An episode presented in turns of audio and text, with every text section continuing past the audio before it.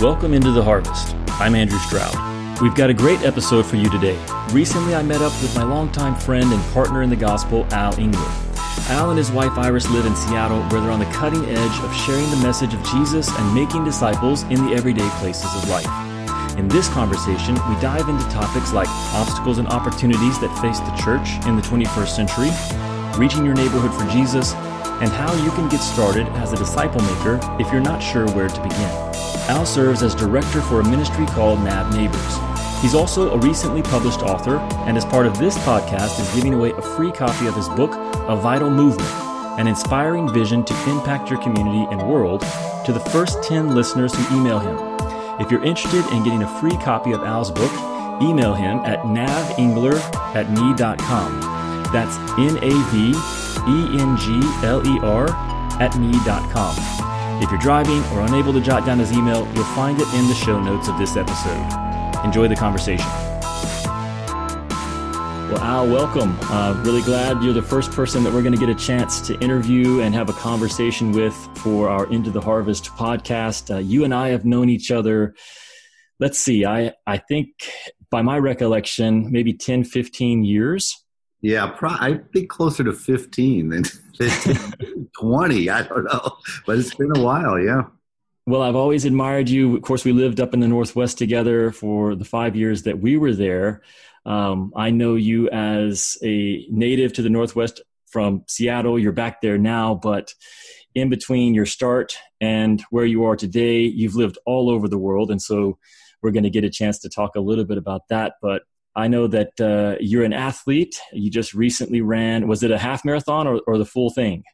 Half marathon. Yeah, that's the once a year when I'm in a half marathon, I get called an athlete. It's kind of nice to read that well, anyone who can run 13 plus miles, I think, has earned the uh, the moniker athlete. But also a big sports fan. I know you're a, a sports fan of all teams, Seattle but also someone that is very passionate about following Jesus and helping other people follow him and doing it doing that in a way that introduces people who might not otherwise come across the message of Christ. So hopefully we'll get into that as well. But um, also, very recently, you are a published author. So I've got a copy of your book here, A Vital Movement, an inspiring vision to impact your community and world.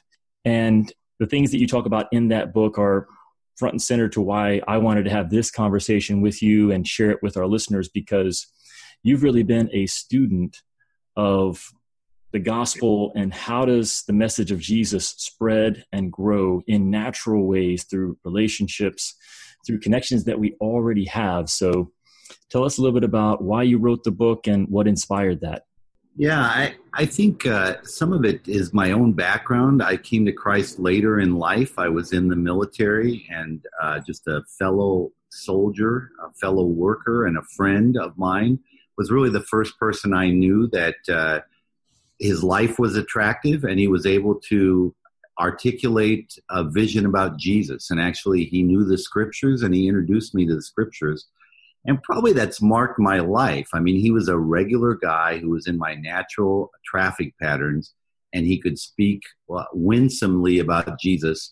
And once uh, the Lord grabbed a hold of my heart, he was able to actually help me grow in Christ.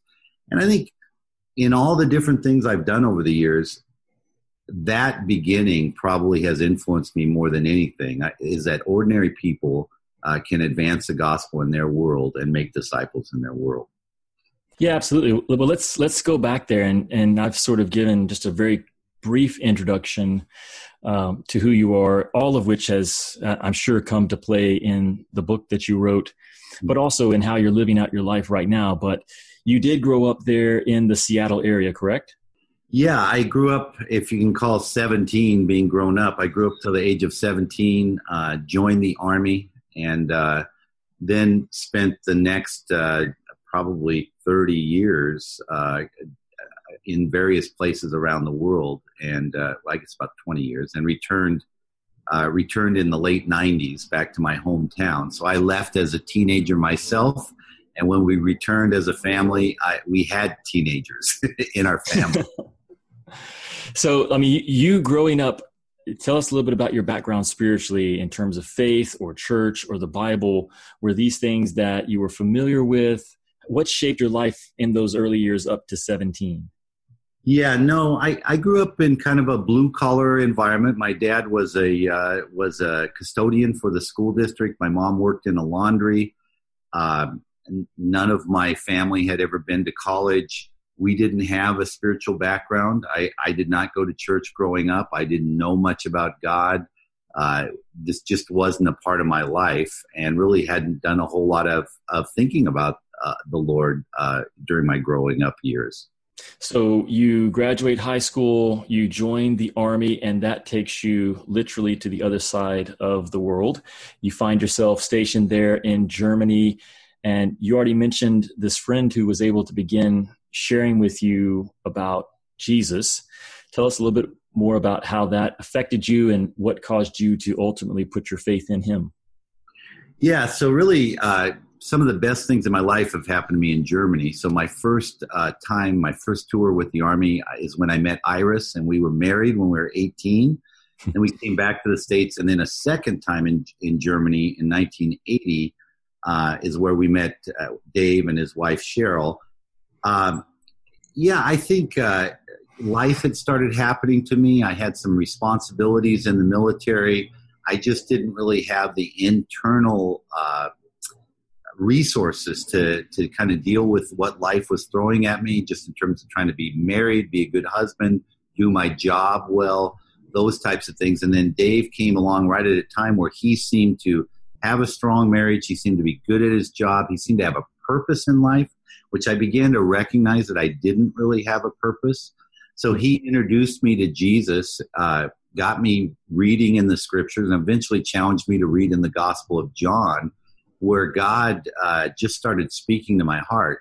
And I can remember going for a walk with Iris during these days, and I had given her a Bible and asked her to start reading. And and when we first went for a walk, I said, okay, I'm going to talk to my wife about God, you know? and we'd been married about three years at this point, And, and I said, hey, Iris, I've never asked you if you believe in God or not. And when I said that, I thought, this is probably not right that we've been married three years and the topic of God had never come up. So we both kind of started on this journey together. And uh, once uh, you know, the Lord just began to bring me closer to Himself. And once I submitted myself to Him and just said, "Okay, I want to follow you. I want, I want your your life in my life." Uh, I also said, "I don't know much about living the Christian life, what that even is, but I think Dave does know." Hmm. And sure enough, Dave began to just help me, uh, life on life, uh, learn to learn to read the Bible, learn to pray. I mean, we even eventually went to a chapel service and then I had to learn how to sing out of a hymnal and some of those kinds of things. But uh, but yeah, he he and his wife just poured their lives into us for a couple years and taught us uh, how to walk with Jesus and how to influence others with the gospel. So t- take us through, I guess those those early years, even after your time there with Dave. Um, your current work now, you work with a, a Christian ministry called Navigators. Some of our listeners might be familiar with them. And you very much have a focus on doing for others what Dave did for you, introducing them to this this person jesus who's alive today that they may not have ever encountered before even if they've heard his name or they've they've heard bits and pieces of information about about him but introducing that message introducing jesus to people in places where they might not normally encounter him. So for a, a lot of us, you know, when we think about religion, we, we tend to think about uh, sacred spaces, whether it's a church building or a cathedral or a mosque. You go somewhere if you want to learn about God. And that wasn't necessarily your experience personally. And it's also something that you're wanting to turn on its head um, in in terms of helping other people. So tell us a little bit about what you're you're doing currently with the navigators, and then we'll probably loop back to some of your story uh, in the 80s and 90s. But sure. Yeah, so uh, I'm I'm excited to be part of an effort to help people just advance the gospel in their natural pathways of life, and specifically, we're thinking about the neighborhoods in which they're planted. So we're trying to help people reimagine uh, church in terms of the people that are following Jesus that lives in live in their proximity and live in their area, and then think holistically about the places that they live in uh, as as places where the kingdom of God could really be experienced by the people that surround them. So yeah, we're hoping we we don't want people to have to go to a religious institution to find God. We want them to be able to find Him next door uh, through the people that are following Him and are loving the people around them well. So we're after that with everything we have, and it does it does fit into I think the broader goals I've had all my life, which is really to have the gospel and discipleship be in the hands of regular, ordinary people. Uh, if I, I don't think you have to be an expert to advance the gospel, but you do have to be connected to people. And interestingly enough, God has connected us through our natural relational networks uh, and yet often we don't we don't pay as enough attention and give enough effort into those networks as we as we could. Yeah, I totally agree with that. One thing I've always appreciated about your perspective is I think because you didn't come up in a traditional church here in America, and then because you spent quite a bit of time in the early years of your faith overseas in a society and and in a culture that that was probably post post uh, Christian. And I don't know if you've ever been maybe part of the system, so to speak. you always sort of, but hey, you're in the church, you're there, but yeah. but you're in a very unique position, I think, to to maybe be close enough to the traditional church that you you have some insights into what's going well, maybe where we're stuck, but also you've got some great insights, I think, into how we can really walk with Christ and, and share him with others, you know, outside of, of the traditional places and activities that, that we would think of as being like religious activities. So tell us a little bit more about the years in between, let's say from 85 to your return in the late 90s. What were you learning during those years and how's that shaped what you're doing today? Yeah, so after you know, after about eleven years on active duty with the army, trying to be one of these ordinary disciple makers, God uh, made it clear that He, by means of a greater strategy, uh, He was asking us to join the staff of the Navigators to help more people like this. So, uh, I've I've been on staff for about thirty two years with the Navigators, and that included uh, five years in Heidelberg, Germany, working with American military people as our focus and we happened to be living there when the Berlin Wall fell and all of this radical change happened in, in Europe. We were living there watching it happen. Through a series of events, God led us to move into the former Soviet Union. So we spent about three years in Riga, Latvia, and uh, Vilnius, Lithuania, working with highly secularized former communist uh, young people that had, in many cases, experienced a, a, a spiritual awakening because of just the the tension that came with the whole independence movement. So uh, that's mostly what we did. Uh, we came back in the late 90s to the US after having been in Europe for a little less than 12 years. Um, and came back, uh, all we really knew was the military. So originally came back to our roots, working with the military at Joint Base Lewis McChord up in, um, well, wasn't a joint base then, uh, Fort Lewis up in the Northwest. But we were also repositioned among my family uh, that I had left as a non believer uh, decades ago. So we, in addition to ministering to the military, we began to reach out to my uh, my extended family that lived all around us, as well as to our neighbors, something we, we've just always done. We've always tried to love our neighbors well. And in, in the late 90s, early 2000s, the Lord just blessed those efforts in my neighborhood and our family. We saw some, uh, probably the strongest uh, ripples came from my sister coming to Christ out of a, a drug addicted background. Um, her life radically transformed and then she began to bring her friends. And and so we started to have this mix of uh, neighbors and uh, family members and then uh, people trying to get off drugs or in drug rehab. And it was just a, a beautiful kind of broken messed up community but not uh, you know not evangelical not church oriented people but people very hungry for jesus And I think that whole experience that probably lasted from about uh, 98 until about 2003 or four, uh, that radically transformed our thinking. I mean, we were on that pathway already. Uh, we eventually ended up moving to Seattle just to be able to help more people do the same thing. So we began to coach people in the city of Seattle, and eventually that led to me moving uh, moving into Seattle to become the city leader uh, in Seattle. So I'm on my third job with the Navigators right now, but we're living in the same home, uh, connecting with many of the same people, reaching out to the same neighbors. So that's that's been kind of the trajectory. So I know you've got your your local work there in the Seattle area, but you also have uh, some some responsibilities, and I know you're you're trying to take things that you've been learning there in Seattle and help others all over the United States who are in different cities, different communities, try to live out some of those same lessons learned that that you guys have had, and also I think you're probably still learning uh, alongside these others.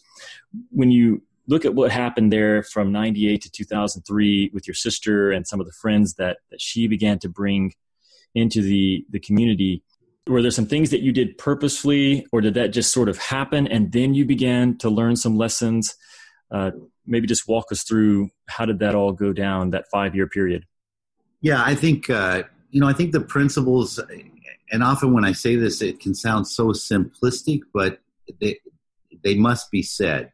You've got to pray about the people in your world. So you, you have to create uh, some means that has you naming the names of the people around and asking God to work in their lives.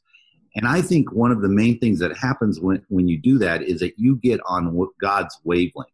So you begin to see what He's already doing, and but He invites you into it. And so uh, we became very strategically prayerful, both walking our neighborhoods, eh, our neighborhood, but having lists of our family and then my sister and others uh, networks. So that's kind of number one is you've got to be a prayerful person. And then number two, I think, is you've got to love people well. So you have to think about, well, what is the loving thing to do? And that means having people into your home and uh, using your home kind of as the central centralizing organizing principle for ministry and so people are just in there a lot doing a lot of different things then the third one is kind of hard for people to to grasp but it's like do what god tells you to do you know so he'll he'll show you ideas and then you try those in, in this particular case uh, we took my sister and uh, her her uh, at that time fiance that she had met in drug rehab to a marriage encounter weekend. And at this marriage encounter weekend, they urged people to get in the scriptures to strengthen their marriage. And so as we were driving back, uh, Della said, "Hey, I, we need to get in the scripture. We're about to get married. We need to help." So that gave me the idea to try that with all of the married couples that we were connected with, and there were a bunch of them. So we started with about a dozen couples studying marriage, and none of them were believers when we began. As a matter of fact, none of them were on their first marriage. Only Iris and me in that group were still married to the original person we were married to. But they were hungry, and that that group kind of became the foundational movement forward. We ended up studying marriage, and then we studied other things. We just read the scriptures and that became really that became our disciple making uh, group and in fact when we moved to seattle we turned the leadership over to two couples uh, interestingly i just saw the wife of one of those leader couples yesterday and i am amazed at how they're doing i actually write about them in the book that you mentioned and i, I changed their names because there's some sensitive stuff shared but it is amazing to me. Just again, their background coming from a highly broken place, they're just naturally doing the same thing among the lost uh, again. So that's kind of how we're we're trying to spread this virus uh, nationally. Not everybody has the kind of background that I'm describing of myself, so we're we're having to help people from a more uh, traditional church orientation unlearn some things and learn some new things. Uh, because there are some things that have kind of infected, I, I think, the body of Christ in America that are not helpful, that, that we've just got to get away from if we're going to really see the gospel uh, advance through ordinary people. Well, there, there's so many great things that I'd, I'd love to dig into there, but I, I do want to maybe just skip back. You, you, mentioned three things there. One thing I, I love about those three things is they're so simple. Like anyone can do these things. And a lot of times when we think about sharing our faith or making disciples or being the church, we really can we can overcomplicate it and, and most of it's in our head. And and sometimes we don't even know the answers to those questions, but we just assume that they're really complicated and beyond us. But the, the three that you mentioned there were to start with prayer and to begin praying specifically for the people that you're already around, be they family members, neighbors, coworkers, friends. Begin praying for those people and that that they would encounter uh, the Lord and that God would give you the opportunities to to share your faith. And then secondly, love people. You know, see the needs that are already there. And one of the really cool things about love, I think, is that it doesn't always have to be extreme, but it's usually a surprise. It's usually out of step with what most people are are used to encountering from other human beings. So it it doesn't necessarily always take a huge sacrifice to make a big impact because people just aren't expecting it. Yeah. So, so love is the second thing you mentioned. And then uh, the third one was just do what you you know that God is telling you to do, even if it seems a little strange. Right. Step out in faith, trust Him. So let's let's fast forward to where you're at today. You also talked about some of the challenges that you find uh, believers facing as they as they try to live out their faith uh, in the everyday places of life. So, what are some of those that stand out to you? Things that are obstacles or challenges for that happening? Yes. Yeah, I one of the things that has really struck me is uh, is consumerism in the U.S. So consumerism is a big statement, but but basically, if you go back far enough, uh, we we cr- increased our capacity in the United States to create things, and uh, the the decision was made to create greater demand for things. So the advertising industry was born, and and so those types of things have been going on all of our lives, but they're they're hyper now, and what they result in today is we divide people into segments so that we can market things to them. And consumerism, in and of itself, also uh, it likes division Uh, uh, think about this just in your neighborhood. If if you know if all the neighbors know each other, you probably don't need to buy as much stuff because there are things that you could share among each other, even skills that are that that in a neighborhood you might possess that if you don't know one another or or like one another or trust one another, you'll just hire somebody to do. So uh, consumerism pushes us that way.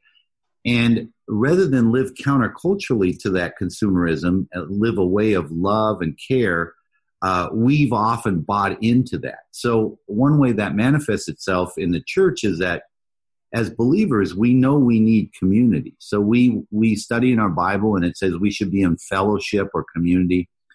And we know we're in touch with the fact we need that well then often our institutional churches will then advertise almost as if they're uh, applying to consumers of community that they provide the best community. So come on over here and we've got great uh, kids programs or we've got fantastic life groups or growth groups or whatever. So they sell community to the body of christ because the body of christ reads their bible hopefully and knows they need it but there's a few problems with that. One is that community is a human need. So every human being on this earth needs community, whether they're in touch with it or not. It's not just a Christian need. God created man to be in community. And the second problem is that uh, Christian community ought to be integrated with all of human community. So when we consumerize and programatize our community, we pull it out of the broader community that it should be connected with. So there's a lot of things that we look to Christian institutions to provide for us that really regular friendships ought to provide those for us. And those friendships don't necessarily even need to be with believers. And then when they're not, the gospel has the opportunity to advance on those on those lines. So I to me I think the divisions in our society, there's great division right now, mostly cause you can trace its roots to consumerism. Like even our news channels today, they're just trying to carve out one segment and they're trying to make that segment mad and scared of everybody else. And the main purpose is so that their ratings will be higher, so that they can sell more things and will buy more things. So we have an opportunity, I think, as believers to live a, a, totally different story to that. And I think the main way we do that is we do it locally. We do it in our natural network. So we we connect in friendship with people that think differently than we do about things. And that becomes our main community. And then within that, you may have you you will need a, a group of a Christian community that helps one another walk with Jesus but that ought to be integrated into the whole. So anyway, I've kind of said opportunities and uh, and obstacles. Both those things are usually an obstacle is an opportunity when it's flipped over. You know. Uh, yeah, I totally agree with that. I think that in times of of great challenge, that there are great opportunities, and so it, some of it is just you know be, being aware of what we're up against and how our current reality provides us with some some pretty unique and I would say in, in some cases some new challenges that maybe we're not going to be able to look to past generations to solve. We're, we get to try to figure this out. I mean, even even just technology is is a huge um, you know shift in our society and in how and how we relate with one another. Uh, some of what you talked about with divisions, uh, also just the sense of, of being disconnected um, yeah. from people all around us. But I think in the midst of those great challenges or those great obstacles, there are some tremendous opportunities, and I, I want to touch on those as we as we start to wrap up. But I want to go back quickly to one thing that you said there, where our community needs to be local. Now I know you, and so I I want to have you maybe unpack that a little bit more because when you're talking about local, some, sometimes we might think of, well, of course, I, I'm part of a church that that meets here in my town and I go there and, and that's my community. Is that what you mean by local or is it maybe something even more close to home than that? Yeah, well, we've been discovering, uh, and we got this from our friends at the Parish Collective, uh, and we've kind of adopted it this idea of figure out what your boundaries ought to be. I mean, Acts 17 26 talks about the boundaries that God set for us so that people could reach out and find Him. And one way to determine what that is would be to, to say to ask yourself two things. Is it large enough for me to live most of my life? So probably your cul-de-sac is too small. Or if you live in a standard uh, suburban neighborhood, that might be too small because you got to be able to shop and eat and get your hair cut and and that kind of thing. But figure out what is what is uh, large enough for me to live most of my life in, and then small enough for me to be a known character in it. That if I if I made the radical decision to live within this geographical space that's large enough for me to live most of my life in, and I did that every day and I did that intentionally, could I become a known character? And actually, as I start to connect with other, other Christ followers, could we become known characters in this place together? And so that's what I mean when I say local. Now, the ge- geography will be will vary. If you're out in rural Arkansas, it might be it might be huge. You know, it might be a bunch of farms, but you all go into one town to do your business, and you'd have to. All of that would be included.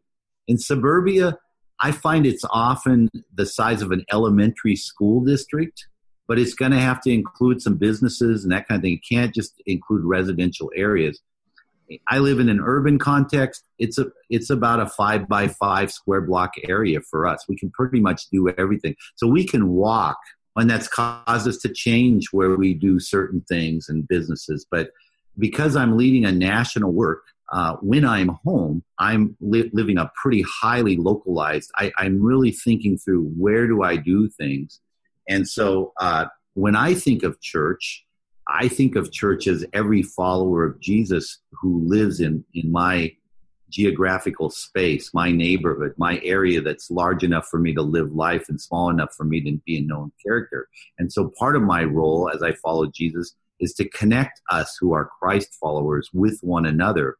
Even though they, my friends, my neighbors may drive somewhere else right now to attend a church, uh, we are the church in this neighborhood for the rest of those six days of the week. So trying to figure out how do we live that out together. Um, and so I've chosen to really make that my focus, knowing that other believers, they may have, uh, they may not be in, in, the same place I am, but they ha- they do live in this space. So I'd like them to become more intentional about what they do as they live here. Yeah, I really wanted to dig into that a little bit more, just knowing your mind and also knowing how you guys are living out the mission of following Christ and, and sharing him and making disciples. Because I think for a lot of us, we do that. We basically, we commute out of our local context. I mean, even if it's just four or five miles down the road, and then we're interacting with people at a very limited, uh, in, in a very limited window of time, usually Sunday morning from, from 10 to noon and that's what we tend to think of as our church community. And then, like you said, we go back to the rest of life, but really beginning to see, hey, God has put me in a certain location. And there are people all around me, many of whom I, I don't have any connection to, but I could if I began to have a vision for that, begin to purposely pray and be intentional about that. Uh, of course, this this podcast is into the harvest, and one of the ways I think about that is we are each of us in a in our corner of the harvest that God has already assigned us work to do. If you read the Matthew 13, Jesus describes the entire world is the field that that he is obtaining a harvest from. And you and I are in different corners of that field, but we're right where God wants us to be. There's work that needs to take place where we are and who's going to do it? Well, it, it's us. So we don't need to leave that corner to go find something to do. It's actually all around us, and we want to learn how to be effective right where God's already placed us. Well, brother, it's been great uh, chatting with you. Uh, my guess is that we'll probably do this again at some point in the future. I would love to. One last question that I wanted to ask you just to wrap up our time, sort of maybe a fun question. Uh, over the past 12 months, tell us one book that you've read that was entertaining, educational, helpful for you that you'd want to pass on to to our listeners? Well, I mean, to say one is hard. I'm usually not even just reading one book at a time, which I thought was insane, but then I heard some guy say that was actually a good thing to do. Um, a book that really has impacted me, and it's I think it's been kind of popular recently. It's a relatively new book. It's called Everybody Always by Bob Goff. And that book is just about loving people, and he's a master storyteller. So I found myself laughing out loud to the book and sometimes even shedding tears over his examples. But it's just a book. I mean, the idea is who are you supposed to love? Everybody, always. And he, he gives uh, he gives stories uh, about that. So I'd say just in the last few weeks, that one has greatly impacted me. Um, if I can give a bonus one that fits with what our conversation's been on, I just finished a book called Subterranean uh, Why the Future of the Church is Rootedness by a friend of mine named Dan White Jr., who's a church planter out in Syracuse, New York. And uh, he's, by the way, my favorite Twitter follow. If you're on Twitter, Dan White Jr. But uh, I thought that was a great book. He he makes a compelling and probably a stronger theological case why the church is is designed in God's plan to be rooted in their place. Uh, so those are two. Outstanding, Al. Well, thanks for sharing those with us. Thanks for joining us today, and we'll do it again sometime soon. Okay, Andrew. Bye. Thanks for listening to the podcast. You can help us reach more people by going to iTunes, subscribing, and leaving a review. And if you like what we're doing here, tell a friend about us. In an age of social media, word of mouth is still the most powerful way to spread the message.